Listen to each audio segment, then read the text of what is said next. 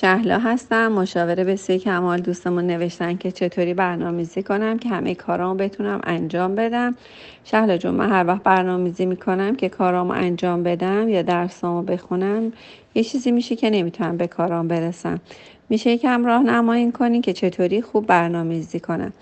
برنامه‌ریزی درست اینه که به همه کارهاتون صد درصد نرسید و هر بار بخواین که ظرفیت کارایی خودتون رو بیشتر کنید یک. دوم اینکه کارهای سخت و زود انجام بدین. دوست تو زندگیتون یه کاری کنین که آدم های شجاعی باشین نه انسان کامل.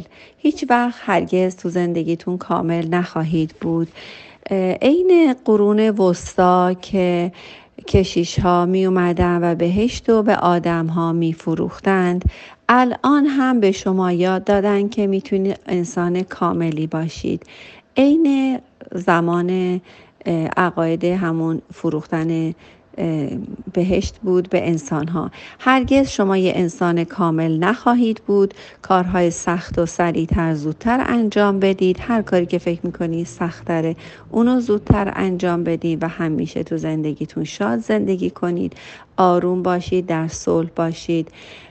و همیشه به همه کارهاتون هم لزومی نداره برسید. شما فقط کارهای سخت و زودتر انجام بدید.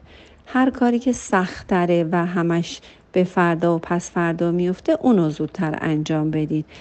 و اینکه هرگز شما کامل نخواهید بود سعی کنید انسانهای شاد و سالم و با خدایی باشید. همینجوری کافیه. خیلی هم خوبید. انقدر خودتون رو سرزنش نکنید. آفرین دختره گلم.